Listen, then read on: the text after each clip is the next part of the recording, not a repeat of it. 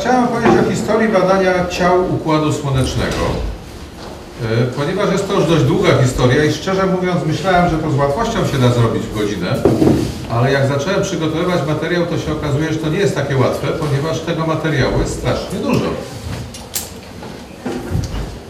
To jest zdjęcie, które zobaczyliśmy mniej więcej pół roku temu. Jest to zdjęcie Plutona, najdalszego ciała w Układzie Słonecznym, do którego dotarł próbnik zbudowany przez człowieka. Sonda kosmiczna. Sonda kosmiczna. E, To jest jak na razie najdalszy obiekt który oglądany. Z Ziemi to jest po prostu świecący punkt i nic więcej nie można zobaczyć. Przez teleskop Hubble'a widać troszeczkę, ale bardzo niewiele. No ale zanim dotarliśmy do Plutona, to trzeba było od czegoś zacząć. Każda podróż zaczyna się od pierwszego kroku. I ten pierwszy krok był dość dawno temu. Tym pierwszym krokiem było badanie Księżyca. To jest lista wszystkich startów próbników księżycowych do roku 59 włącznie. Zaczęło się bardzo szybko, bo już rok po starcie pierwszego satelity. Tylko jak Państwo widzicie, większość tych lotów się na początku zupełnie nie udawała. Albo, albo próbnik w ogóle y, ginął już na starcie z powodu awarii rakiety, albo nie dolatywał do Księżyca. Czy Państwo widzicie ekran, czy ja zasłaniam? No właśnie, tam. Także widać, że początki były bardzo trudne. Pierwszy sukces odnieśli Rosjanie, kiedy udało mi się koło Księżyca przelecieć w roku 59. Amerykanie powtórzyli to parę miesięcy później. Panie profesorze, przepraszam, jest postulat, żeby jednak mikrofon. Jednak Z mikrofon. Dobrze. To będę próbował z mikrofonem. Tak naprawdę y, Rosjanom udało się przelecieć, ale cel był inny. Celem było trafienie w Księżyc. I to się okazało nie aż takie proste. Dopiero dwa loty później Luna 2 była pierwszym obiektem, który uderzył w Księżyc. Kawałek żelastwa zbudowanego na Ziemi znalazło się na powierzchni Księżyca. Parę miesięcy później y, Rosjanie uzyskali pierwszy rezultat naukowy, mianowicie Luna 3 obleciała Księżyc i zrobiła zdjęcie jego odwrotnej strony, której nigdy z Ziemi nie widać. Jest to historyczne zdjęcie. Po lewej wersja surowa, po prawej mozaika zdjęć oczyszczona z różnych artefaktów. No jak widać, na tym zdjęciu widać bardzo niewiele. Jak na dzisiejsze standardy jest to bardzo kiepskie zdjęcie, ale czegoś się dowiedzieliśmy. Dowiedzieliśmy się, że y, na odwrotnej stronie prawie w ogóle nie ma mórz księżycowych, które są bardzo dominującą częścią po naszej stronie. Także to był pierwszy wynik naukowy, no wydawałoby się, że wszystko pod kontrolą, prawda? Już wiemy jak to robić. Otóż nie. Nas- Kolejne 13 misji, zarówno amerykańskich, jak i rosyjskich, zakończyło się niepowodzeniem. Nic nie wychodziło. Y, Następny sukces badania Księżyca trzeba było czekać do roku 64. Y, Następne misje były związane z programem załogowym i Rosjanie i Amerykanie mieli zamiar wysłać ludzi na Księżyc i potrzebowali się o Księżycu czegoś dowiedzieć. I w tym celu zrobiono kilka różnych rzeczy. Po pierwsze, amerykańska seria Ranger, było dziewięć próbników Ranger, tylko trzy wykonały zadanie. One miały za zadanie zobaczyć księżyc z bliska. Nie były w stanie wylądować, po prostu leciały, spadały na księżyc, do ostatniej chwili robiły zdjęcia. Ostatnie zdjęcia były robione z wysokości kilkuset metrów. Jak to wyglądało? No, no tak, no właśnie. Jak ja mam stanąć, żeby nie zasłaniać?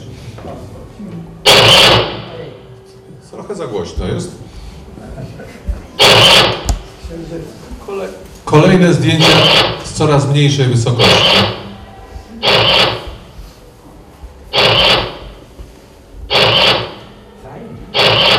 Coraz bliżej, coraz bliżej. To jest ostatnie zdjęcie w tej serii z wysokości 7 km i bez. No ale celem tak naprawdę było zobaczenie powierzchni samego Księżyca, trzeba było wylądować. To się po raz pierwszy udało Rosjanom. Za dwunastym podejściem Rosjanie wylądowali na Księżycu. Wcześniejsze misje z różnych powodów nie wykonywały zadania. Łuna 9, rok 66. Tak wyglądało pierwsze zdjęcie, jakie kiedykolwiek zobaczyliśmy na powierzchni innego ciała niebieskiego. Znowu, jak na dzisiejsze standardy, to jest to zdjęcie bardzo słabej jakości. Ma już wartość wyłącznie historyczną. Rok 66 był w ogóle bogaty. Y, Kilka miesięcy później Rosjanie umieścili pierwszego sztucznego satelitę wokół Księżyca. Następnie jeszcze trzy inne. Ich zadaniem było oczywiście robienie zdjęć Księżyca, które służyły wybieraniu miejsc do przyszłego lądowania. Amerykanie posadzili w latach kolejnych pięć kolejnych y, lądowników typu Surveyor. One miały robić zdjęcia, ale przede wszystkim badać własności gruntu księżycowego. To trzeba było wiedzieć, jak się chce lądować. I wreszcie amerykańska seria Lunar Orbiter, one robiły również zdjęcia po to, żeby wybrać dobre miejsce do lądowania. E, W przeciwieństwie do Rosjan, Amerykanie swoje zdjęcia natychmiast opublikowali.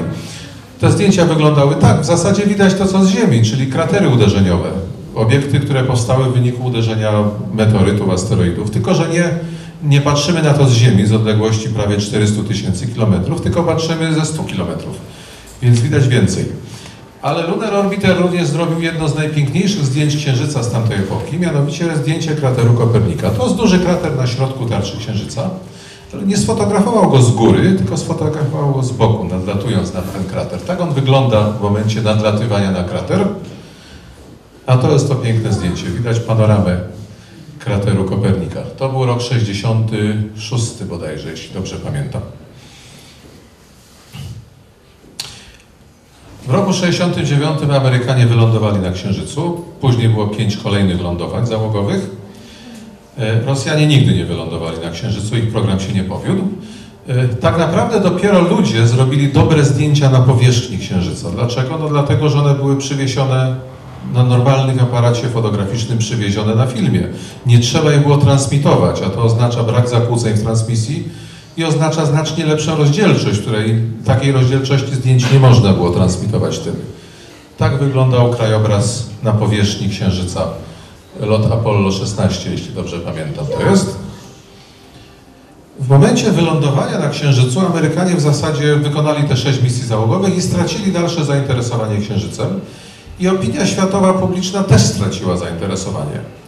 Natomiast nadal się coś działo, ponieważ Rosjanie co prawda nie wylądowali, ale program rosyjski Luna dopiero teraz osiągnął pełną dojrzałość i zrobił kilka fajnych rzeczy. Luna 16 wylądowała na Księżycu i wróciła na Ziemię z próbkami gruntu. Pierwsza automatyczna misja, która przywiozła nam próbki gruntu. Gdyby zrobiła to przed Apollo, to byłby sukces. Rok po Apollo to już nikogo nie interesowało. Ale z punktu widzenia technologii to jest jednak olbrzymi sukces. Rosjanie powtórzyli ten eksperyment jeszcze dwukrotnie, UNA 20 i UNA 24. Również w 70 roku Rosjanie umieścili na Księżycu Lunochoda, czyli pojazd automatyczny, automatyczny sterowany z Ziemi. Pojazd dość duży, on prawie rok pracował na powierzchni Księżyca. Podobnego Lunochoda numer 2 wysłali w roku 73. Miał być jeszcze trzeci Lunochod, ale niestety ktoś zdecydował o skasowaniu programu i ten Lunochod dzisiaj stoi jako eksponat w, jednych, w jednym z muzeów w Moskwie. UNA 24 to był ostatni próbnik Księżyca z tamtej epoki, zamykający ten pionierski etap. Podsumowanie wygląda w ten sposób. W sumie prawie 80 lotów, z czego mniej niż połowa udanych. Tak naprawdę większość porażek była na początku. Na początku dawała się jedna misja A4. W tym czasie na orbitach wokół Księżyca umieszczono 15 satelitów, 12 lądowników na powierzchni, z których 3 wróciły z próbkami gruntu, a 2 przywiozły łunochody, czyli łaziki księżycowe. A później była przerwa, trwająca prawie 20 lat i dopiero w latach 90. wrócono do badania Księżyca. To są wszystkie sondy, które w latach 90. aż do dzisiaj wysłano na Księżyc. Większość to są sondy amerykańskie. Clementine, Lunar Prospector i LRO, czyli Lunar Reconnaissance Orbiter, to były orbitery robiące wysokiej jakości zdjęcia przede wszystkim i zdjęcia całej powierzchni. W tej chwili dysponujemy mapami całej powierzchni Księżyca. Lunar Orbiter nie fotografował całej powierzchni, tylko szukał miejsca do lądowania. Więc na przykład nie interesowała go odwrotna strona zupełnie. Teraz mamy zdjęcia wszystkiego i zdjęcia bardzo dokładne. Clementine tak naprawdę był misją wojskową, która testowała detektory do programu Gwiezdnych Wojen. Testowała i robiła zdjęcia Księżyca. Ta misja odkryła coś bardzo ciekawego. Odkryła y, sygnaturę występowania lodu wodnego na biegunie Księżyca. Tam jest krater, do którego nigdy nie zagląda światło słoneczne i tylko dlatego ten lód mógł tam przetrwać. Y, No to było oczywiście bardzo ciekawe. Dlatego ten projekt był później kontynuowany. To sprawdzenie, czy tam jest lód i celem misji Lacrosse było sprawdzenie tego lodu. Misja Lacrosse to był taki pierwszy aktywny eksperyment na Księżycu. Polegał to na tym, ta misja poleciała razem z Lunar Reconnaissance Orbiter. Lacrosse uderzył, spadł na Księżyc, uderzył w ten lód po to, żeby wzbudzić, żeby, żeby doszło do eksplozji i wyrzucenia fragmentów lodu, pary. A Lunar Reconnaissance Orbiter miał analizować spektroskopowo te pary i szukać sygnatury lodu, wody. I efekt był taki, że wodę rzeczywiście znaleziono, ale y, okazało się jej być znacznie mniej niż się spodziewano. I w związku z tym kwestia, ile tej wody jest na Księżycu, jest nadal otwarta i to będzie zapewne przedmiotem dalszych badań. E, Z ciekawszych misji, które tutaj są, wspomnę o misji Grail. Ona miała na celu badanie pola grawitacyjnego Księżyca. Księżyc ma bardzo niejednorodne pole grawitacyjne, dlatego że pod jego powierzchnią najwyraźniej są jakieś koncentracje masy, które zakłócają to pole. To bardzo silnie wpływa na orbity wszystkich satelitów Księżyca i to trzeba wiedzieć, jeśli chcemy cokolwiek więcej na Księżycu robić. I wreszcie misja LADE, która ma badać atmosferę księżycową. Co, jaką atmosferę Księżyc? Przecież nie ma atmosfery. Otóż wiatr słoneczny, czyli strumień protonów płynących ze Słońca, uderzając w powierzchnię Księżyca, wybija pojedyncze atomy, y, głównie gazów. I te atomy, ich jest bardzo niewiele. To tworzy taką bardzo, bardzo cienką quasi-atmosferę. Czyli ten, ta misja tak naprawdę bada oddziaływanie wiatru słonecznego z Księżycem. Ale zwróćcie Państwo uwagę na misje, które są tutaj na tle żółtym. Niebieskie to są misje amerykańskie, a żółte to są misje pozostałych krajów. Po pierwsze, nie ma Rosji. Rosja w, w latach 90. już w badaniach Księżyca nie uczestniczy. I to samo widać w przypadku badań innych ciał niebieskich. Natomiast pojawiają się nowi gracze. Chiny, Japonia i Indie. S- Najambitniejszy program mają Chińczycy, którzy umieścili dwa orbitery wokół Księżyca oraz w ostatniej misji Chang'e 3 umieścili lądownik i automatyczną stację, czyli łazika księżycowego. On długo nie działał, bo to są dopiero początki, ale mają y, plany umieszczenia kolejnych łazików i również Chińczycy planują sprowadzenie próbek gruntu z Księżyca. Ok. Lunar Reconnaissance Orbiter jest najlepszym w tej chwili aparatem fotograficznym na orbicie wokół Księżyca. Tak wygląda zdjęcie jednego z kraterów. Taka jest dzisiaj jakość uzyskiwanych obrazów z Księżyca. On krąży na orbicie o wysokości około 100 km. A to zdjęcie pokazuje miejsce lądowania Apollo 12. Jest lądownik Intrepid, tam dalej stoi Surveyor 3. E, Apollo 12 lądowało niedaleko Surveyora, a po drodze widać ścieżki wydeptane przez ludzi.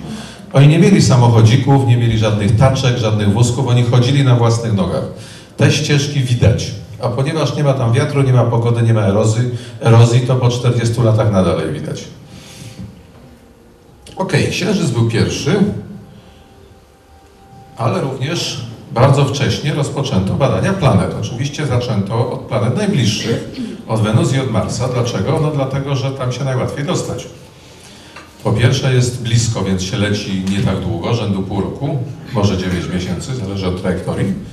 E, I jest najmniejsza rakieta potrzebna, żeby tam dotrzeć. Dotarcie do dalszych planet wymaga większej rakiety. Pierwsze próbniki próbowano wysłać w stronę Marsa, ale ja zacznę od Wenus. E, Badanie Wenus zaczęło się dosłownie 3 miesiące później. E, Zacznę od Wenus dlatego, że tam po raz pierwszy udało się coś osiągnąć. No oczywiście jak zwykle zaczynamy od czegoś prostego, czyli od przelotu. Pierwszy przelot wykonali Amerykanie, ale dalej większość sukcesów na Wenus to, były, to była kosmonautyka rosyjska. Rosjanie chcieli oczywiście wylądować na powierzchni Wenus. Pierwsza próba to była Venera 4, która weszła w atmosferę z powodzeniem. Niestety nie doleciała do powierzchni. Przestała nadawać na wysokości 27 km. To samo się przydarzyło dwóm kolejnym próbnikom Venera. Dopiero Venera 7 jako pierwszy próbnik wylądowała na Wenus i działała. I notabene to było w ogóle pierwsze udane lądowanie na jakiejkolwiek planecie. E, Ten próbnik dostarczył nam pełnej informacji o profilu atmosfery, jaka jest gęstość, temperatura, skład chemiczny o warunkach na powierzchni. I to jest powód, dla którego tak trudno było wylądować. Warunki są po prostu zabójcze. Na powierzchni panuje temperatura prawie 500 stopni Celsjusza, ciśnienie około 95 atmosfer. Próbnik Venera 7 działał na powierzchni 23 minuty zaledwie. Wydawałoby się, że to jest kiepski wynik, ale zważywszy jakie tam są warunki, to jest to wynik wcale nie taki zły. Rosjanie później osadzili jeszcze 9 kolejnych lądowników na Wenus. Żaden nie działał dłużej niż 127 minut. Powodem jest właśnie temperatura i ciśnienie, ale jest jeszcze trzecia rzecz, o której dowiedzieliśmy się później. Otóż w atmosferze Wenus jest bardzo dużo oparów kwasu siarkowego, który jest żrący sam z siebie, a w temperaturze 500 stopni jest żrący w dwójnasób. To wszystko zabija każdy lądownik. Ja nie będę oczywiście o wszystkich tych próbnikach opowiadał, bo ich jest za dużo, tylko o najciekawszych. Venera 9 i Venera 10 to są ciekawe próbniki. One składały się z orbiterów i z lądowników. Te lądowniki jako pierwsze dostarczyły nam zdjęć powierzchni Wenus. To są te pierwsze historyczne zdjęcia. One są trudne do oglądania, bo to była kamera typu rybie oko. Horyzont idzie w ten sposób, jest zagięty. Tu widzimy horyzont i tu widzimy horyzont. E, Z różnych powodów technicznych Rosjanie zdecydowali się na takie rozwiązanie, no ale takie zdjęcia kiepsko widać. Na szczęście można drogą obróbki komputerowej takie zdjęcia wyprostować, żeby wyglądały normalnie. Ja nie mam e, wyników takiego e, prostowania dla zdjęć Wenery 9 i 10, ale mam dla kolejnych dwóch próbnikach. Wenera 13 i 14. Tak wygląda krajobraz na powierzchni Wenus. I to wygląda tak naprawdę jak wielkie pole lawy wulkanicznej. I badania geologiczne zrobione we wszystkich miejscach lądowania potwierdzają, że skały mają charakter wulkaniczny. No dobrze, ale chcielibyśmy coś więcej, chcielibyśmy mieć mapę całej powierzchni planety, y, no ale nie można jej sfotografować. Wenus jest pokryta gęstą warstwą chmur, która nie przepuszcza światła i żaden aparat fotograficzny nie zobaczy powierzchni Wenus. Odpowiedzią na to jest technika radarowa. To zrobili po raz pierwszy Amerykanie, którzy wykonali mapę radarową w roku 78. Ta mapa nie obejmowała całej powierzchni Wenus. E, Wyniki pokażę Państwu za chwilę. Następny ciekawy eksperyment zrobili Rosjanie w roku 84, kiedy umieścili w atmosferze Wenus balony. Próbniki Vega leciały do Wenus, gdzie zrzuciły lądowniki, a dalej leciały do komety Haleja. Z tych lądowników po drodze uwolnione były balony. Każdy z nich działał około 46 godzin w atmosferze Wenus. Krążył sobie naokoło. Tam są dość silne wiatry i to pozwoliło przez dłuższy czas badać atmosferę innej planety. Wreszcie ostatnim słowem jest amerykański próbnik Magellan, który też wykonał mapę radarową, 10 razy dokładniejszą niż pierwsza mapa radarowa i na dodatek obejmującą prawie całą powierzchnię Wenus, 98%. Czego się dowiedzieliśmy? To jest mapa radarowa powierzchni Wenus. Po pierwsze widać łańcuchy górskie. Czy my mamy jakiś wskaźnik może? Jakiś patyk długi albo wskaźnik laserowy. Bardzo by się przydał. E, Obszary na żółto i czerwono to są obszary wysokie, na niebiesko są obszary niskie. Jak mierzyć wysokość? Wysokość się mierzy od średniego poziomu. Nie ma poziomu morza, bo nie ma morza. Od średniego promienia planety. Otóż tu mamy takie duże pasmo górskie, ale ono jest nie takie wysokie. Najwyższe góry są w okolicach bieguna, tam gdzie jest taka czerwona i biała plama. To są tak zwane, nazywają się górami Maxwella. One mają 12 km wysokości. Natomiast najniższy punkt to są te czarne depresje. One są mniej więcej 1,5 km poniżej średniego poziomu planety, czyli całkowita rozpiętość od depresji do maksimum to jest 13,5 km z grubsza. I to nie jest tak strasznie dużo, bo przypominam, że na Ziemi jest 20 km od rowu mariańskiego do Everestu. Zobaczyliśmy również twory topograficzne na powierzchni i oczywiście kratery uderzeniowe, takie jak na Księżycu. Ale okazało się, że na Wenus kraterów uderzeniowych jest dość mało. E, Czy z tego wynika, że Wenus była mniej uderzana przez asteroidy? Otóż niekoniecznie. Na Wenus widać takie obiekty. Kwas siarkowy to jest w postaci płynu? On jest, on jest w postaci oparów w atmosferze, natomiast są na większej wysokości krople kwasu w chmurach. No, tam jest kilka warstw chmur i jedna z warstw zawiera również kwas siarkowy. Okej, ale ja chciałem zwrócić uwagę Państwa na nie ten, nie to zdjęcie, na ten obiekt tutaj. Na ten obiekt tutaj. Powiększenie tego obiektu, otóż to jest wulkan.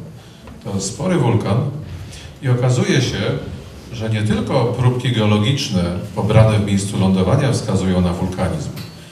Widać to doskonale na, zdję- na tych obrazach radarowych. Na Wenus zidentyfikowano ponad 1600 dużych wulkanów, a wulkanów małych nikt nie policzył, jest ich kilkadziesiąt tysięcy.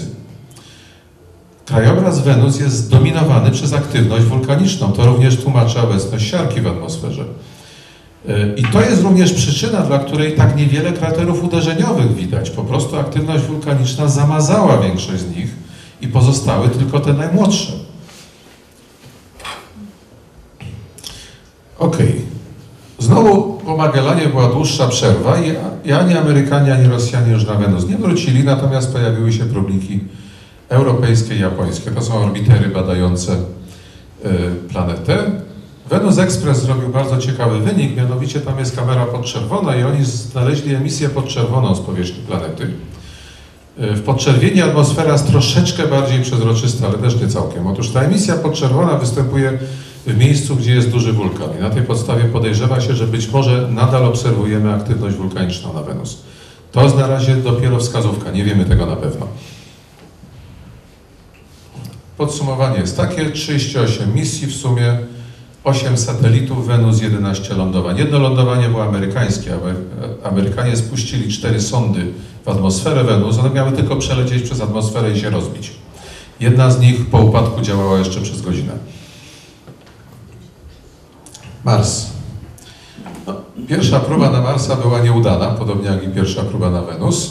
Start się nie udał, ale pierwszy sukces uzyskano, e, uzyskał Mariner 4. Mars jest domeną Amerykanów. Rosjanie też próbowali na Marsie i w zasadzie nic im nigdy na Marsie nie wyszło. Pierwszym sukcesem był Mariner 4, to był przelot koło Marsa i to jest pierwsze zdjęcie. To jest pierwsze zdjęcie powierzchni planety, jakie zobaczyliśmy.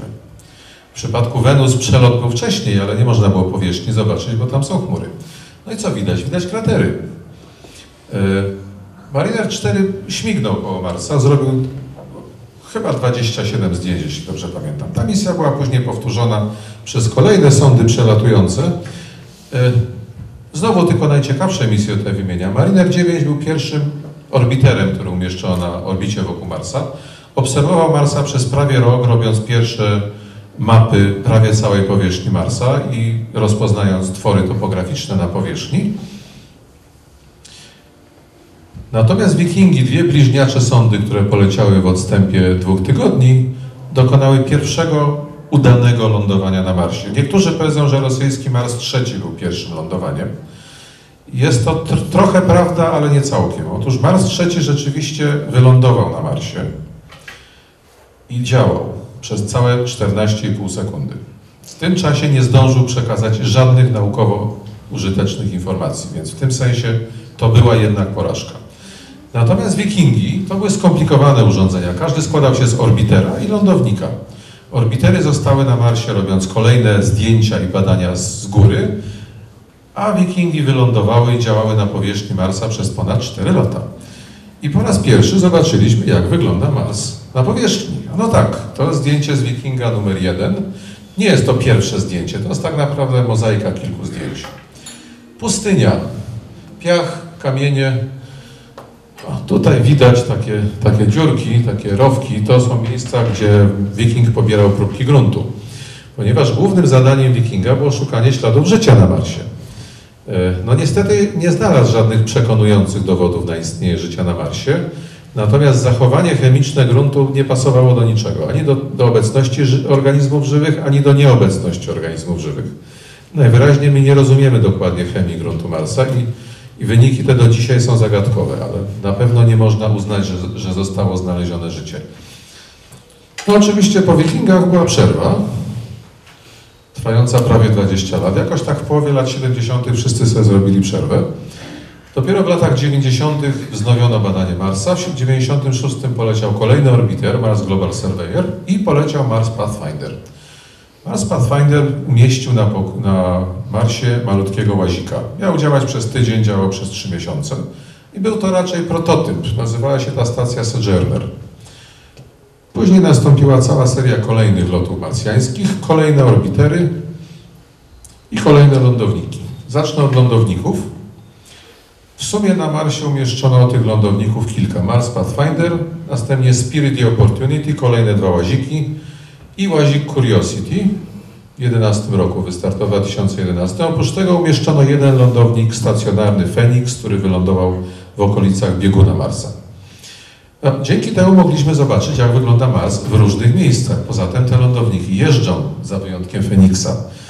E, najdłużej działający w tej chwili Opportunity przejechał już ponad 40 km. Tak wyglądały te łaziki. Najmniejszy Sojourner, największy Curiosity. Widać, że wszystkie używają podobnej trakcji, sześciokołowy system, natomiast każdy kolejny jest coraz większy. No i co zobaczyliśmy? No zobaczyliśmy krajobrazy Marsa w różnych miejscach. Mars nie jest tak monotonny i nudny jak w miejscu lądowania Wikinga. Na górze pustynia, tutaj jakieś góry widać. Inne góry widoczne z innego lądownika. No tutaj widać krajobraz z widocznymi śladami kół jednego z orbiterów, y, z lądowników, ale jak się jeździ, znajduje się czasem coś dziwnego. To jest meteoryt żelazny, który leży na powierzchni Marsa i tak na oko patrząc, to tak dość duży on jest. Meteoryty spadają wszędzie. Mars ma atmosferę, więc te meteoryty również ulegną obtopieniu w czasie przelotu przez atmosferę. Y, Te lądowniki pozwoliły nam również zobaczyć po raz pierwszy zachód Słońca na innej planecie. No na Księżycu widzieliśmy Ziemię. Tak, widzieliśmy Ziemię. Piękne zdjęcia zrobiła Apollo 8, chociaż wcześniej takie zdjęcie zrobili Rosjanie, tylko przez wiele lat nikomu go nie pokazali. Okej, ale poza lądownikami były również orbitery. To jest druga duża grupa obiektów. Mars Global Surveyor, Mars Odyssey, Europejski Mars Express, MRO, czyli Mars Reconnaissance Orbiter, na razie najlepszy orbiter. No i wreszcie do gry się włączyły Indie, wcześniej Europejska Agencja Kosmiczna i orbiter amerykański najnowszy MAVEN, który nie robi zdjęć. Jego zadaniem jest wyłącznie badanie atmosfery. Czego myśmy się dowiedzieli na temat Marsa dzięki temu wszystkiemu? Ja Marsowi poświęcę trochę więcej czasu, ponieważ to jest najlepiej zbadana planeta ze wszystkich, które badamy. No właśnie, najpierw jak dobre są zdjęcia Mars Reconnaissance Orbiter? No tak dobre. Można było zobaczyć, jak ląduje Curiosity. To jest autentyczne zdjęcie z prawdziwego lądowania następnego obiektu na Marsie. Rozdzielczość jest po prostu fantastyczna. Na Marsie są wulkany. Tu jest grupa, nie ma ich tyle co na Wenus, ale też są. Tu jest grupa kilku wulkanów. Chciałem zwrócić uwagę na Olympus Mons. To jest największy wulkan na Marsie i w ogóle największy wulkan, jaki znamy w Układzie Słonecznym. U podstawy około 600 km, wysokość 24 km, kaldera 70 na 90 km. Największy znany nam wulkan, największa góra, jaką znamy w Układzie Słonecznym. Ale odkryliśmy coś jeszcze ciekawszego. To wygląda jak koryto rzeki. I to jest koryto rzeki. Widać wyraźnie dopływy. Takich tworów jest więcej. Tutaj widać wyraźne systemy rzeczne. I ja pokazuję tylko niektóre zdjęcia tych obiektów, ale tego jest naprawdę dużo. Na Marsie kiedyś płynęła woda. Dowodów na przepływ wody jest więcej. To zdjęcie, to jest mapa topograficzna. Kolory odpowiadają jak na mapie fizycznej, wysokością. Znowu widać ślady przepływu wody. Kolejne zdjęcie pokazuje, wo, tutaj woda opływała kratery. Jak woda opływa przeszkodę i niesie ze sobą piach, to za tą przeszkodą się robią takie twory. To samo można zobaczyć na każdej rzece za filarem mostu. Też się robią takie rzeczy. Tutaj widzimy krawędź krateru i widać takie wyraźne wyżłobienia, żleby, które zostały wyżłobione przez wodę. I to jest też ciekawe, bo ile te rzeki to mogły być miliony lat temu, o tyle to jest twór geologicznie bardzo młody. Ocenia się, że tutaj woda płynęła kilkanaście tysięcy lat temu zaledwie. Czyli tych śladów obecności wody jest bardzo dużo. No to gdzie ona się podziała w takim razie? E, Na to jest kilka odpowiedzi. Po pierwsze okazuje się, że woda najwyraźniej jest pod powierzchnią Marsa w postaci lodu. To jest zdjęcie wykonane z orbity, kiedy jakiś meteoryt uderzył w powierzchnię Marsa i odkrył złoża lodu znajdujące się pod powierzchnią. Taki lód wodny również został znaleziony przez orbiter Fenix, który miał łopatkę i odgrzewał i się dogrzebał do lodu i zrobił analizę chemiczną. Ten lód zawiera wodę. No ale poza tym jeszcze jest atmosfera. W atmosferze Marsa też jest trochę wody, a najlepiej widać to na tym zdjęciu z orbity. Tu widzimy białe chmury w atmosferze Marsa. Nawet się czasem w atmosferze Marsa widzi hury, huragany. Nie mam takiego zdjęcia akurat, ale huragany też są widoczne. Chmury widać też z powierzchni. Chmury takie wyglądające na cirusy najchętniej się pojawiają przed wschodem słońca. E, No i zdjęcie na górze wykonane przez wikinga. Pojawia się biały szron, czyli kondensacja wody z atmosfery, która przechodzi w stan stały. To zdjęcie na dole jest też ciekawe, bo tutaj w, upalny dzień na Marsie, zaraz powiem co to znaczy upalny, pojawiło się takie na piasku ciemne coś, które później zniknęło. I to prawdopodobnie był ślad wody po prostu. Roztopił się lód, popłynęła woda, później wyparowała i już. Co to znaczy upalny dzień? No właśnie na Marsie jest dość chłodno, ile na Wenus temperatury są bardzo wysokie, to na Marsie na równiku maksymalna temperatura w ciągu dnia to może być 20 stopni Celsjusza, ale typowo to jest kilka stopni. Natomiast w nocy temperatura typowo spada do minus 90 stopni Celsjusza. W okolicach biegunowych jest oczywiście jeszcze zimniej. No ale na Marsie, jak y, mamy chmury, mamy atmosferę, to mamy też zjawiska pogodowe. Tu widzimy sfotografowaną burzę piaskową z orbity. Ona ma charakter lokalny, tylko 120 km z grubsza rozmiaru, no powiedzmy 200. Otóż burze piaskowe na Marsie czasem mają charakter globalny. Jak przyleciał Mariner 9 i wszedł na orbitę, nie mógł obserwować, bo cały Mars był przykryty burzą piaskową. Po prostu było nic nie widać, jak to w burzy piaskowej. Ale, oj, to jest kolejne zdjęcie pokazujące ślady erozji wiatrowej. Tym razem wiatr opływający kratery robi takie smugi. No i jeszcze jedno bardzo, a jeszcze ciekawe związane z wiatrem zjawisko, to jest fotografia z orbity. W środku krateru są wydmy. To jest piasek, tam jest sporo piasku i pod wpływem wiatru tworzą się wydmy. Te same wydmy sfotografował Spirit, jeden z łazików. Tak wyglądają te wydmy z dołu. I takich miejsc, gdzie występują wydmy na Marsie jest bardzo dużo.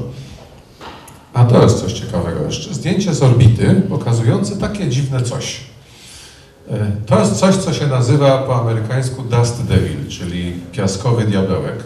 Zjawisko występujące często na amerykańskich pustyniach. To jest rodzaj malutkiego tornada. Wir, który się kręci, wiruje. On jest na tyle słaby, że niczego nie zniszczy, ale to w Ameryce się widzi dość często. Takie wiry również zostały wielokrotnie zarejestrowane przez lądowniki. I tu mam animację pokazującą, jak to wygląda. Cała, całe stado takich wirów przelatuje przed kamerą jednego z lądowników. A ten czarny ślad na górnym zdjęciu? To jest cień, bo ten wir podnosi piasek, no i rzuca cień. No i oczywiście jeszcze sfotografowano księżyce Marsa. Mars ma dwa księżyce, Phobos większy i Deimos mniejszy. One nie były jakoś bardzo intensywnie badane. E, Rosjanie mieli plan, żeby dokładnie te księżyce zbadać. Posłali dwa próbniki, które niestety obydwa zawiodły. E, Także to jest jeszcze temat do zbadania. Ok, pozostałe planety. To jest chyba wszystko, co chciałem o Marsie powiedzieć, ale mamy jeszcze inne rzeczy w Układzie Słonecznym. Pozostałe planety Merkury i planety zewnętrzne, czyli gazowe olbrzymy i Pluton. To, czy Pluton jest planetą, czy czymś innym, to na razie zostawmy na boku. Tych misji do innych planet nie było tak dużo. W sumie ich było tylko 10. Najpierw zacznę od misji w stronę Marinera, w stronę Merkurego. Proszę Państwa, te misje są ważne również z punktu widzenia historii astronautyki.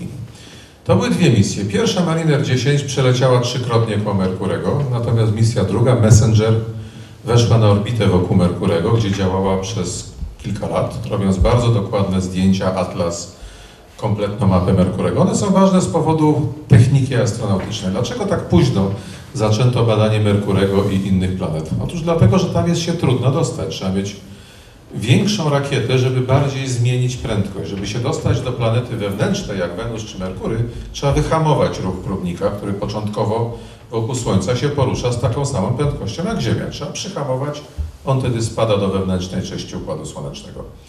Jak chcemy lecieć dalej, to trzeba przyspieszyć. I oczywiście do Merkurego znacznie trudniej się dostać niż do Wenus. To wyhamowanie musi być znacznie większe.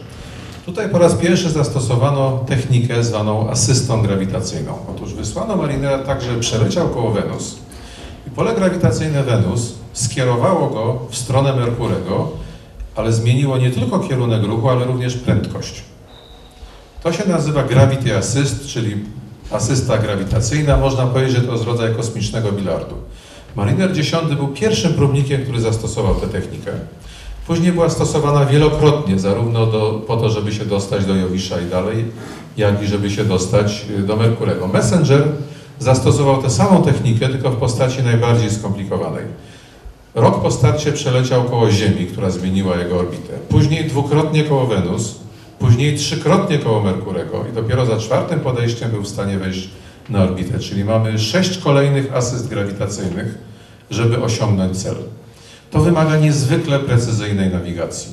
Znaczy, trzeba parę rzeczy wiedzieć. Trzeba dokładnie znać orbity planet, trzeba dokładnie znać masy planet i trzeba umieć to dobrze policzyć. To wymaga nawigacji na poziomie kilometrów. A Jeżeli- interwencje z Ziemi nie, nie przewiduje się. E, w No tym jeżeli, czasie tych wszystkich jeżeli coś przelatuje 600 km od Wenus, to już jest za późno, żeby zmienić tę wysokość na 500 km. To można zrobić parę miesięcy wcześniej, jak jest daleko.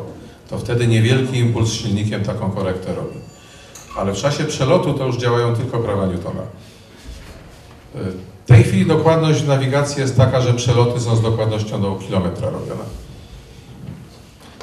No, czego dowiedzieliśmy się o Merkurym? Troszeczkę się dowiedzieliśmy. Zdjęcie po lewej to jest mozaika zdjęć z, z Marinera X, który nie sfotografował całej powierzchni Merkurego, no bo to były tylko trzy przeloty. Po pierwsze widać, że Merkury jest strasznie podobny do Księżyca.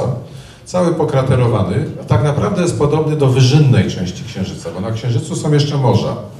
Takie ciemne obszary, gdzie jest mało kraterów, a, a światło się słabo odbija, więc widzimy je jako ciemne. Na Merkurym mórz nie ma. E, Zdjęcie drugie to jest Messenger, czyli bardzo dokładne zdjęcia kraterów i widać rzeczy ciekawe. Otóż oczywiście dominują kratery uderzeniowe. Natomiast widać przy niektórych kraterach jaśniejszy grunt. Tu akurat on wygląda żółto, ale on nie jest tak całkiem żółty. No jest po prostu jaśniejszy i interpretuje się to jako objaw przeszłej działalności wulkanicznej, która e, wyprodukowała taką, e, taki inny kolor gruntu. Jest również e, w samej topografii niektórych kraterów widać pewne zapadliska związane z podziemną działalnością wulkaniczną. Ja tyle tylko powiem o Merkurym, bo moim zdaniem Merkury nie jest tak strasznie ciekawy. Znacznie ciekawsze są... Atmosfery nie ma.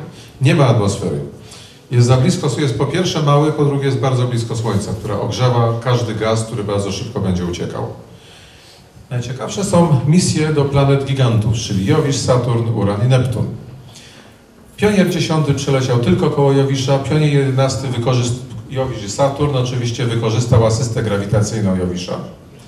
Voyagery, pierwszy poleciał Jowisz, Saturn, Uran, Neptun, za każdym razem wykorzystywał poprzednią planetę, żeby go skierowała do następnej. E, Voyager tylko Jowisz i Saturn, a dalej poleciał w inną stronę. I to były takie proste misje, polegające tylko i wyłącznie na przelocie. Galileo już było misją zaawansowaną. Ten próbnik wszedł na orbitę wokół Jowisza. E, Oddzielił się od niego próbnik atmosferyczny, który wszedł w atmosferę Jowisza. Dlaczego nie wylądował na powierzchni? Bo tam nie ma powierzchni. Jowisz nie ma stałej powierzchni, to jest planeta gazowa. Ten próbnik wszedł w atmosferę, działał przez mniej więcej godzinę, aż w końcu rosnące ciśnienie go zniszczyło. Po raz pierwszy mieliśmy możliwość studiowania atmosfery planety gazowej. Więc to było coś zupełnie nowego. Wreszcie Cassini wszedł na orbitę wokół Saturna.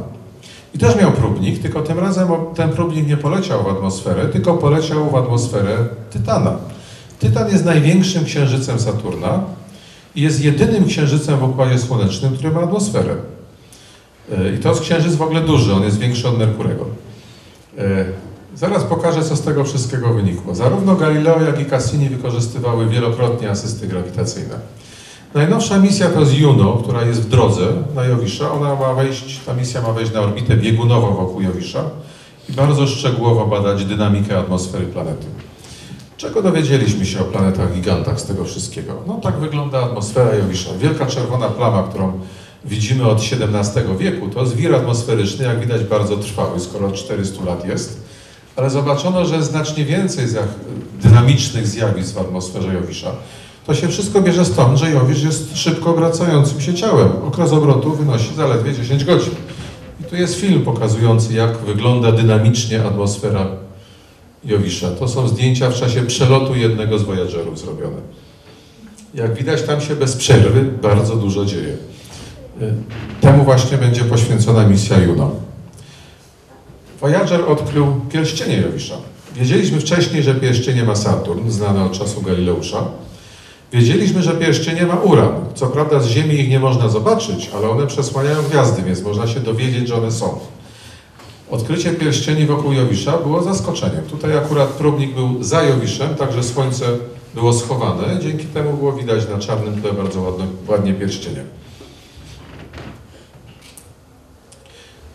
Jowisz ma całą chmarę księżyców, ale cztery z nich są duże. To są tak zwane księżyce galileuszowe, odkryte przez Galileusza w 1610 roku.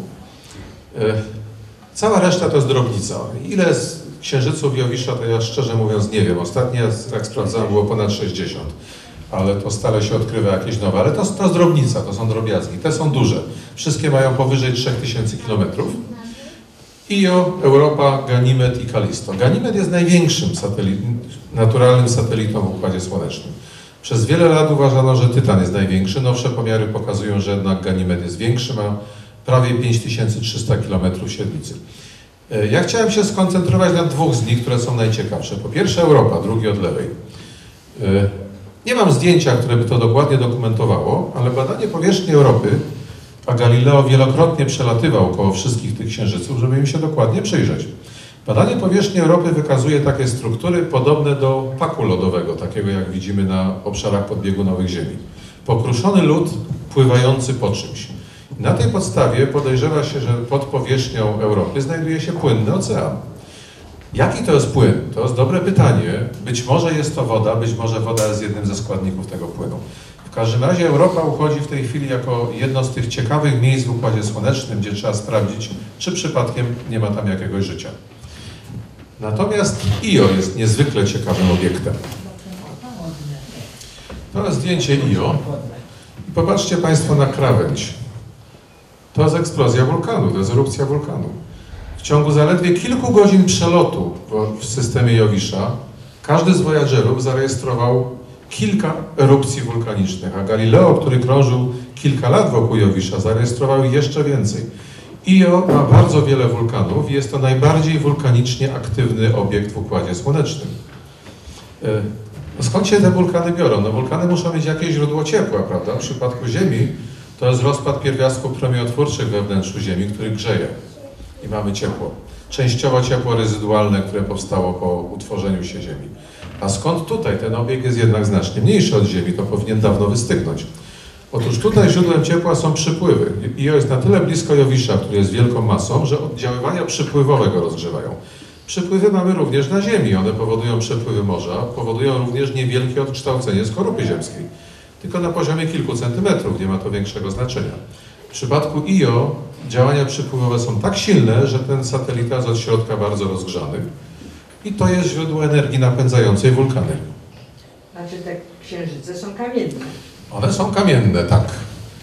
Tutaj mamy zdjęcie wykonane przez New Horizon, próbnik Plutona, który przelatywał koło Jowisza i też przez kilka godzin był.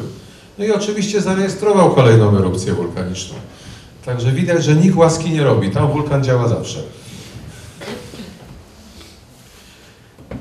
Przejdźmy teraz do Saturna. Tam zrobiono coś bardzo ciekawego. Otóż próbnik Huygens wszedł w atmosferę Tytana. Jak mówiłem, drugi co do wielkości księżyc w Układzie Słonecznym i jedyny, który posiada atmosferę. No i wszedł w atmosferę. Zdjęcia na, po lewej to są kolejne panoramy pokazujące, jak wygląda powierzchnia z góry. No na początku jesteśmy w chmurach, to nie widać nic, a później zaczyna pod chmurami już coś być widać. Zdjęcie po prawej to już jest zdjęcie na powierzchni. Wylądowaliśmy na kolejnym ciele niebieskim. No to zdjęcie nie jest strasznie ekscytujące, szczerze mówiąc. Ekscytujące zdjęcia wyszły na tych zdjęciach panoramicznych, ale ja pokażę je na innych zdjęciach. Otóż Cassini, y, próbnik Cassini, czyli orbiter Saturna, który badał wszystkie księżyce i również Saturna i pierścienie, ale w szczególności koncentrował się na Tytanie. Wykonał ponad 100 przelotów koło Tytana. Y, Ponieważ wiadomo, że Tytan ma, ma atmosferę, która jest nieprzezroczysta, zastosowano technikę radarową, żeby badać Tytana. I to przyniosło wyniki najciekawsze.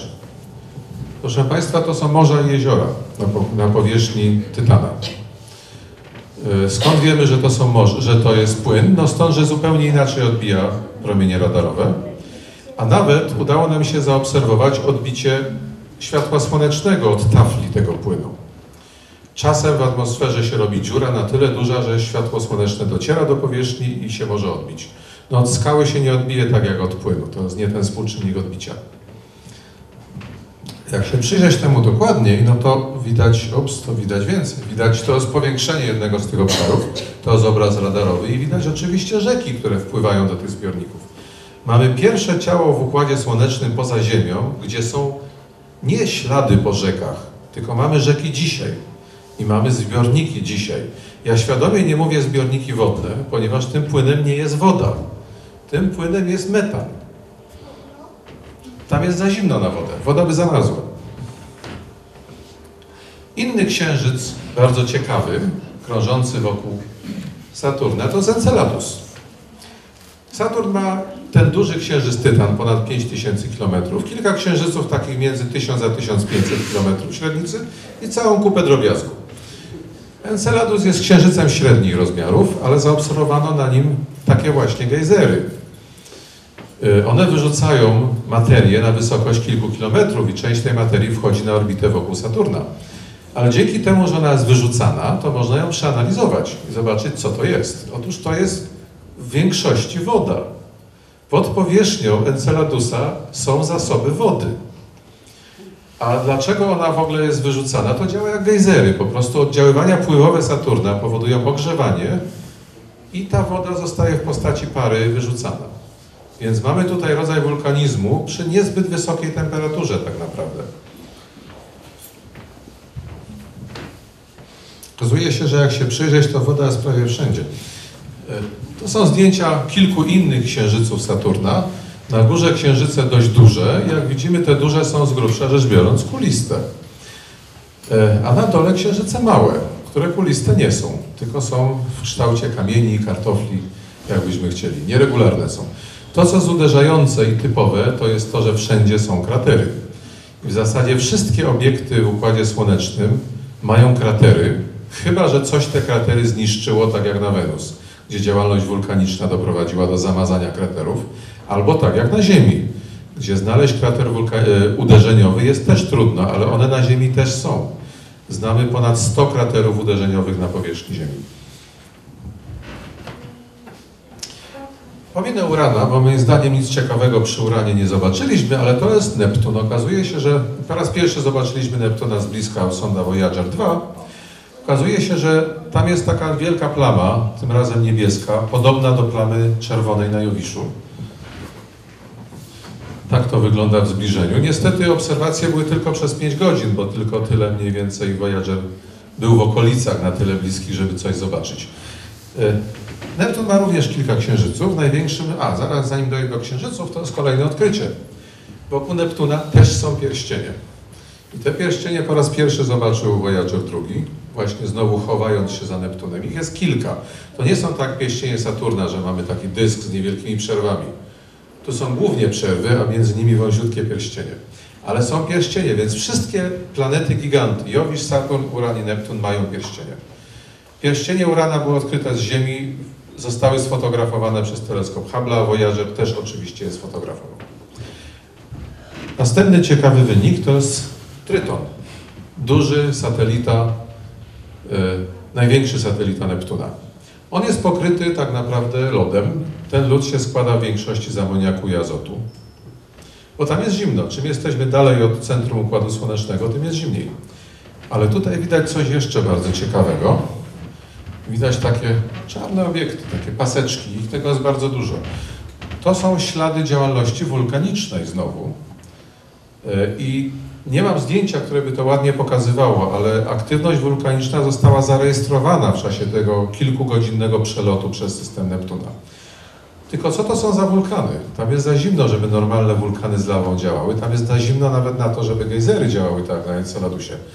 Otóż tutaj tą substancją wyrzucaną z wulkanów jest ciekły azot. To są wulkany lodowe, czyli tak zwane kriowulkany. Okej, przejdźmy teraz do następnego rozdziału. Małe ciała Układu Słonecznego. Poza planetami mamy różny drobiazg. Planetoidy i komety. Zacznijmy od planetoid. To jest lista wszystkich misji do planetoid. One są w zasadzie w dwóch kategoriach. Część planetoid była badana niejako przy okazji. Galileo leciał do Jowisza, ale po drodze zaliczył dwie planetoidy. Podobnie Rosetta, która leciała do komety, o tym będę za chwilę mówił, też zaliczyła dwie planetoidy po drodze. Tak samo Cassini, Stardust, takie misje Target of Opportunity, wykorzystanie okazji. Ale pozostałe misje, te, które są na tle żółtym, to są misje dedykowane, których zadaniem było właśnie badanie asteroidów. Pierwsza z, ta, pierwsza z tych misji dedykowanych poleciała do planetoidy Eros. To jest nieduża planetoida. Z różnych powodów ważna w historii astronomii. Między innymi była kluczowa dla wyznaczenia odległości Ziemia a Słońca, ale to jest inna historia. Nier, y, próbnik Nier wszedł na orbitę wokół planetoidy i przez ponad rok ją bardzo szczegółowo badał, uzyskując dokładne mapy topograficzne, mapy geologiczne, czyli fotografując w różnych zakresach widmowych, można rozróżniać różne gatunki skał. Na koniec swojego żywota próbnik powiedzmy wylądował na Erosie, ale tak naprawdę chodziło o przetestowanie możliwości miękkiego osadzenia czegoś na Erosie. Nie było żadnych możliwości badań powierzchniowych. Następnym próbnikiem dedykowanym była japońska Hayabusa, która się zbliżyła do planetoidy Itokawa. Miała za zadanie osadzenie malutkiego lądownika, to nie wyszło. Miała za zadanie pobranie próbek gruntu z powierzchni Itokały i przywiezienie ich z powrotem na Ziemię. To w zasadzie też nie bardzo wyszło, ale trochę tego gruntu się udało pobrać. Mechanizm zawiódł, ale sonda dotknęła planetoidy, więc trochę tego pyłu się załapało. Po wylądowaniu na Ziemi i dokładnej analizie lądownika stwierdzono, że na pokładzie jest 1500 ziarenek pyłu. I to jest wszystko, co- dostaliśmy, ale to jest pierwsza próbka materii pozaziemskiej sprowadzona na Ziemię od czasów programu Apollo. E, Japończycy oczywiście uznali, że trzeba tę misję jednak powtórzyć, stąd misja Hayabusa 2, która wystartowała w 2014 roku. Ona ma na innej planetoidzie zrobić to samo, a oprócz tego osadzić nie jeden, ale trzy różne lądowniki. No i po drodze jeszcze wystartowała misja DON, która już przyniosła rezultaty. Ta misja ma za zadanie zbadanie dwóch planetoid. Planetoidy Vesta y, weszła na orbitę wokół tej planetoidy i badała ją przez przeszło rok, a następnie odleciała od Westy i poleciała dalej, żeby po trzech latach do, dotrzeć do planetoidy Ceres. To jest największa planetoida w Układzie Słonecznym. Za chwilę będę mówił o wynikach. Może najpierw pokażę te asteroidy. To jest kolekcja. One są bardzo różne. Westa ma średnicę 530 km, jest mniej więcej kulista. Te wszystkie inne to jest drobiazg, który jest no, zupełnie niekulisty. Ta sama reguła co w przypadku księżyców Saturna, które pokazywałem. Rzeczy duże są kuliste, rzeczy małe nie. Oczywiście jest łatwo zrozumieć, dlaczego tak się dzieje. Jeżeli ciało kosmiczne jest duże, to siły grawitacji dominują. A grawitacja zawsze dąży do tego, żeby obiektowi nadać kształt kulisty, bo kula ma najmniejszą energię potencjalną. W przypadku małych obiektów to jest tak z kamieniem.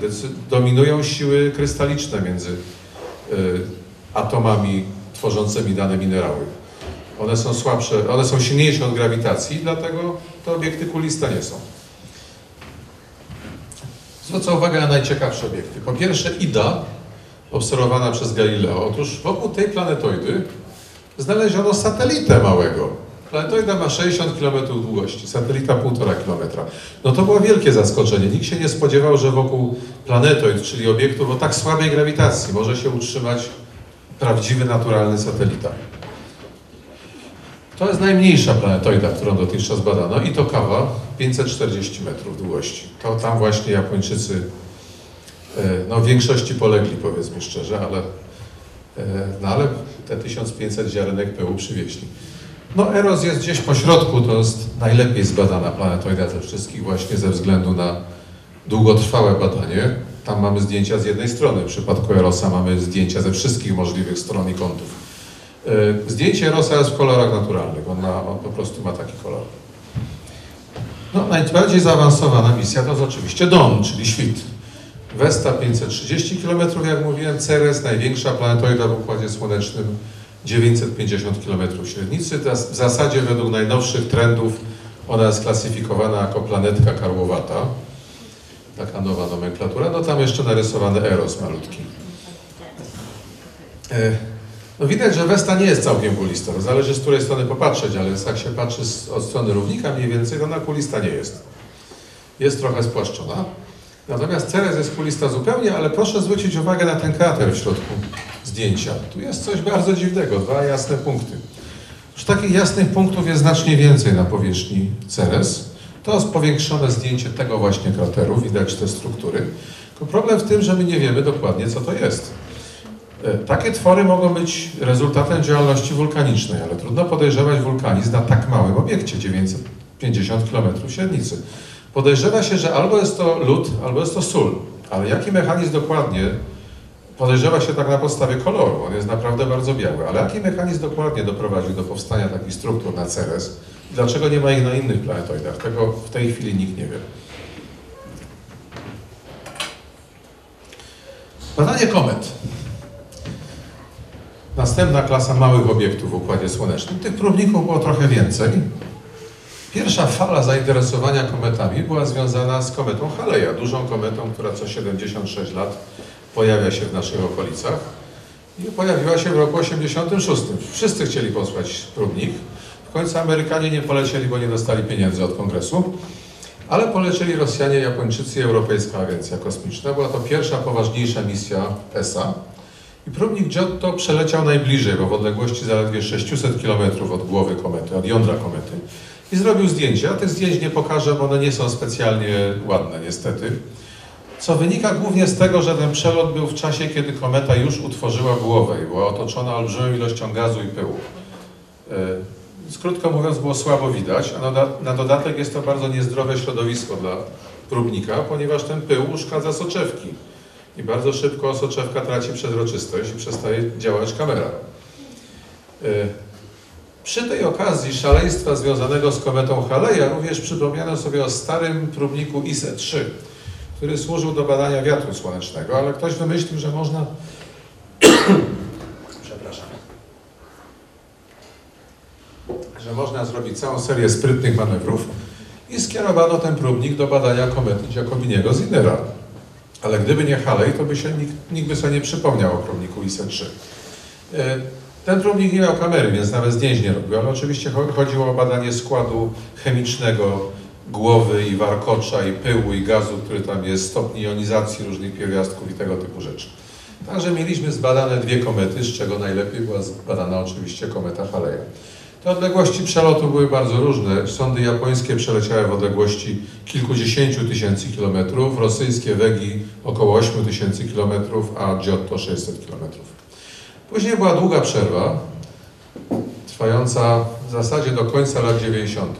Deep, Space One to był próbnik technologiczny, który testował nowe systemy napędu, ale skierowano go w stronę komety Borrelliego. Natomiast następne trzy próbniki to już były próbniki dedykowane do studiowania komet. Stardust przeleciał przez warkocz komety Wild-2.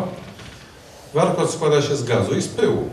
Zadaniem Stardusta było nałapać tego pyłu w taką substancję żelową, a następnie ten pył w lądowniku powrócił na Ziemię. Mieliśmy kolejną próbkę materii pozaziemskiej pobraną na miejscu. Po lądowaniu lądownika został człon orbitalny tej, tego próbnika Stardust, który został skierowany do kolejnej komety, do komety Tempel 1. E, O Osetcie powiem na końcu. Następną misją, która wykonała zadanie, był Deep Impact. No to była pierwsza taka misja aktywna, której zadaniem było nie tylko oglądanie komety, ale zbadanie jej składu chemicznego nie na powierzchni, tylko pod powierzchnią. Metoda polegała na tym, żeby walnąć w kometę czymś ciężkim, spowodować eksplozję i wyrzucenie materiału. Następnie ten materiał można było badać metodami spektroskopowymi. No na końcu Rosetta, o której powiem więcej, bo jest to najambitniejsza misja. Najpierw parę zdjęć. Kometa Wild-2 i kometa Tempel-1 to są obiekty o rozmiarach rzędu 5 km. Tak wygląda jądro komety. Według naszej wiedzy i to badania za pomocą próbników potwierdzają, jądro komety składa się z lodu, w którym jest zmrożony pył. Lód to jest w większości dwutlenek węgla i woda. E, Jak to jest daleko od Słońca, to się nic nie dzieje. Jest nieak- e, ko- kometa jest nieaktywna, jest martwa, nic się nie dzieje. W momencie, jak kometa dolatuje bliżej do Słońca, wtedy światło słoneczne powoduje resublimację tego lodu i zaczynają się pojawiać wypływy gazowe. I to właśnie widać na zdjęciu komety Hartley 2. Misja Dawn właśnie. Chodziło o to, żeby... Nie Dawn, przepraszam. Misja Deep Impact. Impaktor o masie 370 km uderzył w jądro... E, przepraszam, kilogramów. Uderzył w jądro komety Tempel 1 i wyrzuta, wyrzucona materia była poddana analizie. Jak to wyglądało? Impaktor miał kamerę, więc tak wyglądało z punktu widzenia impaktora trafienie w kometę. Najpierw jesteśmy daleko i lecimy, lecimy i bum. Ale nie widać tego boom. No nie widać bum, bo w tym momencie kamera przestała działać. Natomiast bum można było zobaczyć na zdjęciu robionym przez resztę sondy, która to wszystko obserwowała. I to wyglądało tak. Jakby słońce. No właśnie, to jest oczywiście takie jasne, dlatego że to jest troszeczkę prześwietlone zdjęcie, Ale tu doszło do uderzenia i wyrzucenia materii. Ta materia była analizowana metodami spektroskopowymi. I rzeczywiście dowiedzieliśmy się, jaki jest skład komety. Mniej więcej taki, jak się spodziewaliśmy, że był. Tu oczywiście zrobiono bardzo szczegółowe badania, ile jest dwutlenku węgla, ile wody, jakie izotopy wodoru występują, czy proporcja y, wodoru tego normalnego do deuteru jest taka sama jak w innych ciałach Układu Słonecznego, czy różna. To jest informacja o tym, w jakiej części Układu Słonecznego komety powstały. No i na koniec misja Rosetta. Dlaczego na koniec? Ona wystartowała przed Deep Impact, ale leciała dość długo. Doleciała dopiero w 2014 roku do celu. Jej celem była kometa Czurimowa-Gerasimenki. E, To są oczywiście nazwiska odkrywców. Misja Rosetta polegała na tym, żeby wejść na orbitę wokół komety i przez wiele miesięcy badać, jak ta kometa się zachowuje co tam się dzieje. Ale również misja Rosetta umieściła na powierzchni komety niewielki lądownik o nazwie Philae. Na jego pokładzie była również aparatura konstruowana w Centrum Badań Kosmicznych w Warszawie. Niestety lądowanie próbnika Philae nie było całkiem udane. On miał wylądować, ale co to znaczy wylądować? To jest niewielki obiekt o niewielkiej masie, grawitacja niewielka. Więc żeby to się nie odbiło, to on się miał zakotwiczyć przez takie dwa harpuny. Niestety system nie zadziałał, więc lądownik się nie zakotwiczył, odbił się. Odbił się drugi raz, trzeci raz. I w końcu gdzieś wylądował w jakichś krzakach, krótko mówiąc. Gdzieś pod jakąś skarpą, w zacienionym miejscu. I to był cały problem. Ponieważ ten lądownik po to, żeby mógł działać, a miał działać przez wiele miesięcy, potrzebuje światła słonecznego, żeby ładować baterię. Tymczasem tam światła słonecznego nie było. W związku z tym lądownik działał tylko przez dwa dni, aż do wyczerpania baterii pokładowej. I na tym się eksperyment chwilę skończył. Trochę danych naukowych dostaliśmy, ale znakomita większość eksperymentów nie została wykonana. W szczególności eksperyment warszawski, który polegał na próbkowaniu powierzchni komety, no nie, nie powiódł się, tylko na 2 cm się próbnik wbił i dalej ugrzązł i nie było prądu, żeby się pchać dalej. Także ten, ta część eksperymentu się nie udała. Ale głównym zadaniem było obserwowanie komety, co ona robi w czasie przejścia przez peryhelium. Wiadomo, że kometa jest daleko od Słońca, jest zimna i martwa. Jak zbliża się do Słońca, to zaczyna się odgazowywanie, a później się oddala i kometa znowu staje się martwa. Próbnik Rosetta został umieszczony wokół komety na długo przed przelotem przez peryhelium. I on działa do dzisiaj, cały czas obserwuje, jak ta kometa się zachowuje w czasie przelotu koło Słońca. Tak wygląda ta kometa. To zdjęcie zrobione wkrótce po wejściu na orbitę. No jak widać jest bardzo nieregularna. Ona ma rozmiar kilku kilometrów, to jest jądro komety. I powierzchnia jest bardzo urozmaicona i bardzo nieregularna. Są tutaj takie ostre górki, jak gdyby gdzie indziej jest bardziej płasko. Oczywiście ten próbnik ma bardzo dobrą kamerę pozwalającą fotografować detale na powierzchni. E, No i widać, że powierzchnia miejscami jest nierówna, miejscami jest zupełnie gładka. Takich gładkich obszarów jest niedużo, ale one również są.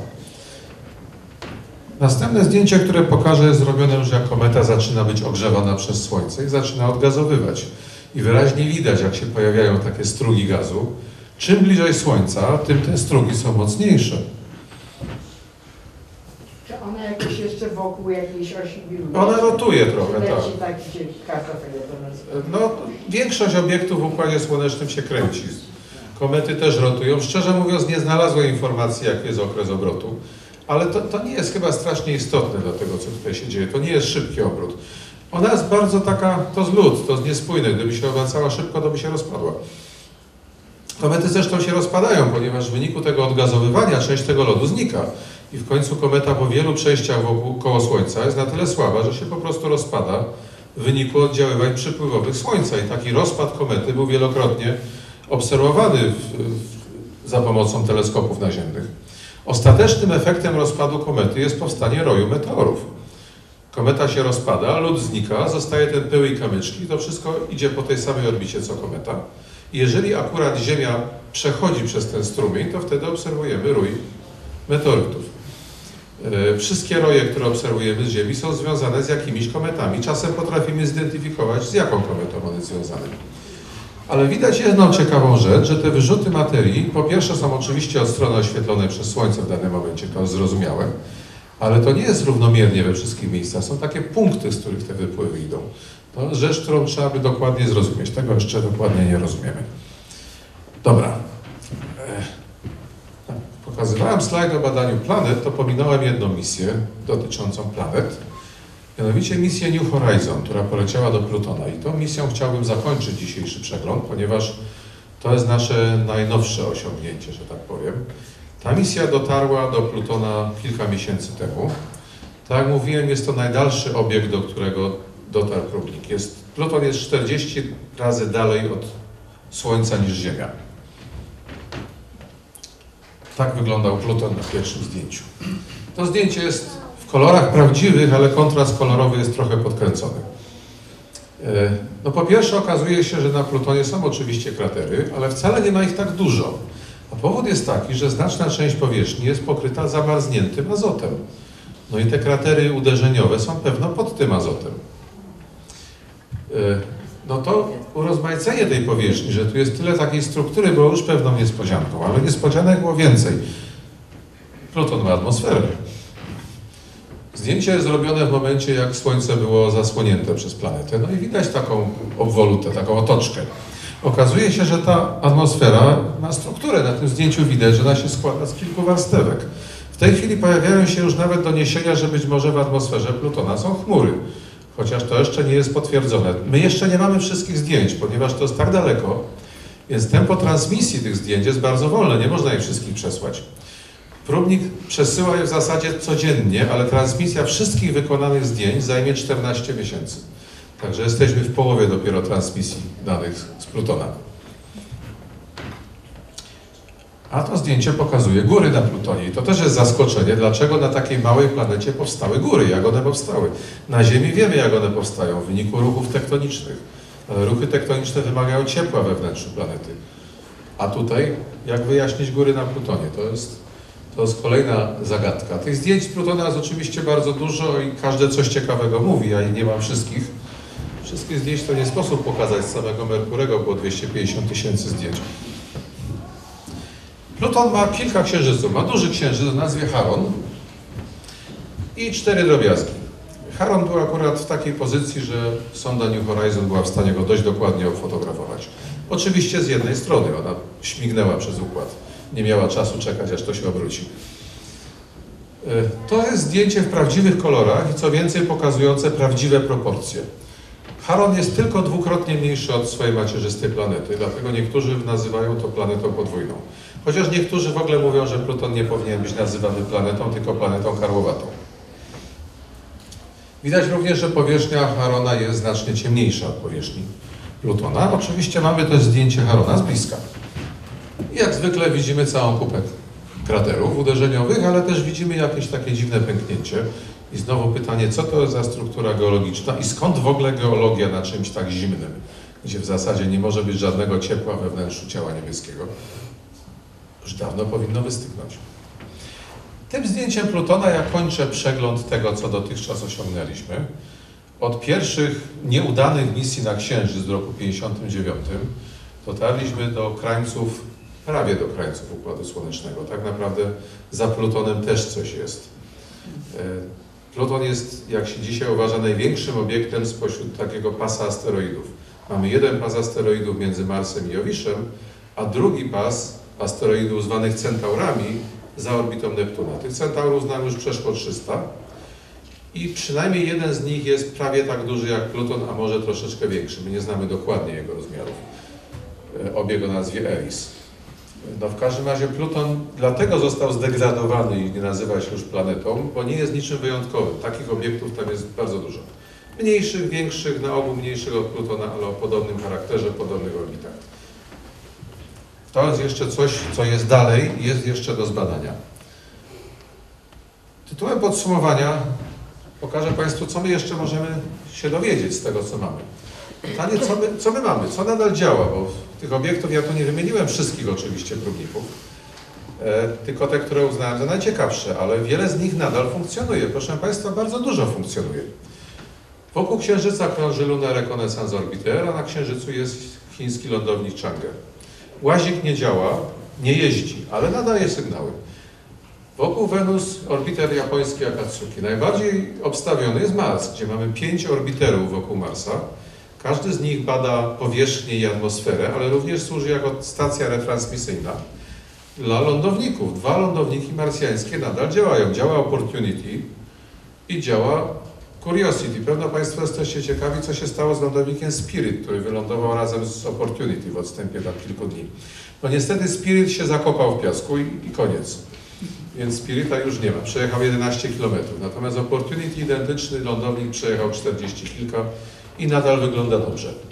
Wokół Saturna krąży próbnik Cassini, który nadal bada księżyce Saturna głównie, głównie Tytana i Enceladusa, które są najciekawsze.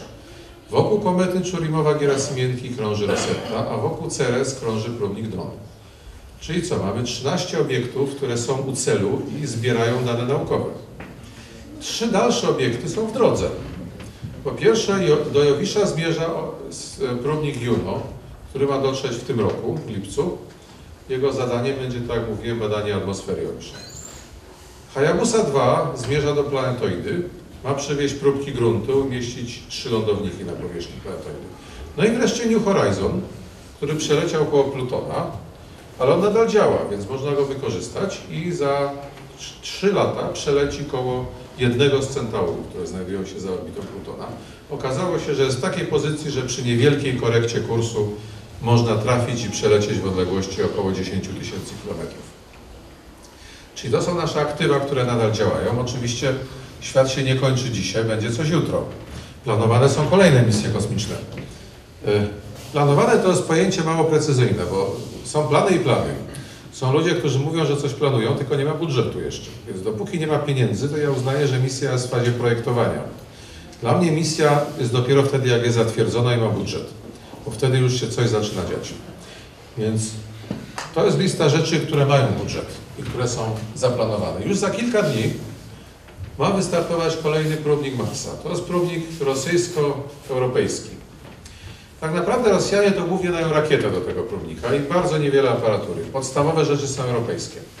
Ten próbnik ma wejść na orbitę wokół Marsa, jedna część, a druga część ma wylądować.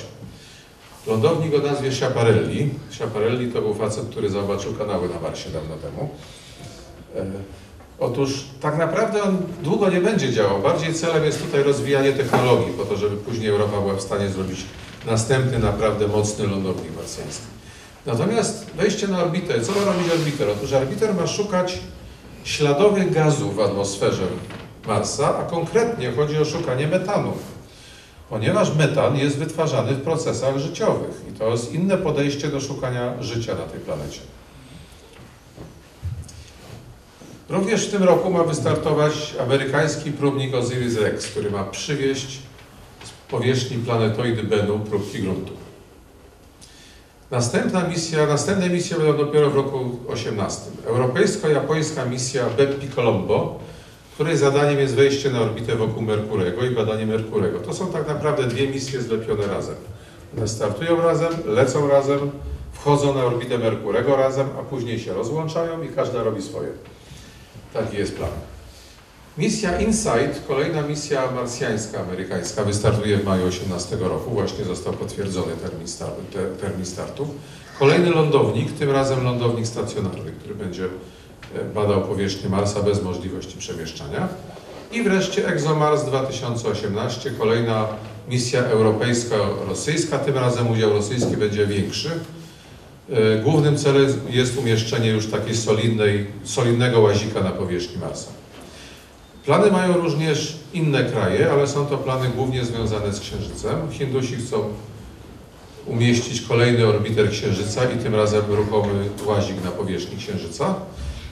Chińczycy chcą w 2018 pobrać próbki gruntu z powierzchni Księżyca, ale chcą też zrobić coś bardzo ciekawego. Chang'e 4 ma po raz pierwszy wylądować na odwrotnej stronie Księżyca. Po to, żeby to było możliwe, to trzeba mieć łączność. E, Chińczycy planują umieszczenie satelity retransmisyjnego, który będzie w punkcie libracyjnym za Księżycem. To jest takie miejsce, gdzie siła grawitacyjna Ziemi, Księżyca i siła środkowa związana z obrotem się z grubsza równoważą. I tam można coś umieścić, co będzie mniej więcej stało w miejscu. Niedokładnie, trzeba to troszeczkę korygować, ale w takich punktach libracyjnych się chętnie umieszcza różne rzeczy. Więc tam będzie satelita retransmisyjny, który będzie w łączności z próbnikiem Chang'e 4, który ma wylądować na odwrotnej stronie Księżyca. Tego jeszcze nie było. To są plany, o których wiadomo. jest jeszcze cała kupa pomysłów, które są mniej lub bardziej prawdopodobne w realizacji. Ja bym raczej powiedział mniej prawdopodobne w, w obecnym klimacie gospodarczym, więc y, ograniczyłem się do wymienienia tych rzeczy, które wyglądają mniej więcej pewnie. No i na tym skończę prezentację. Bardzo proszę o pytania.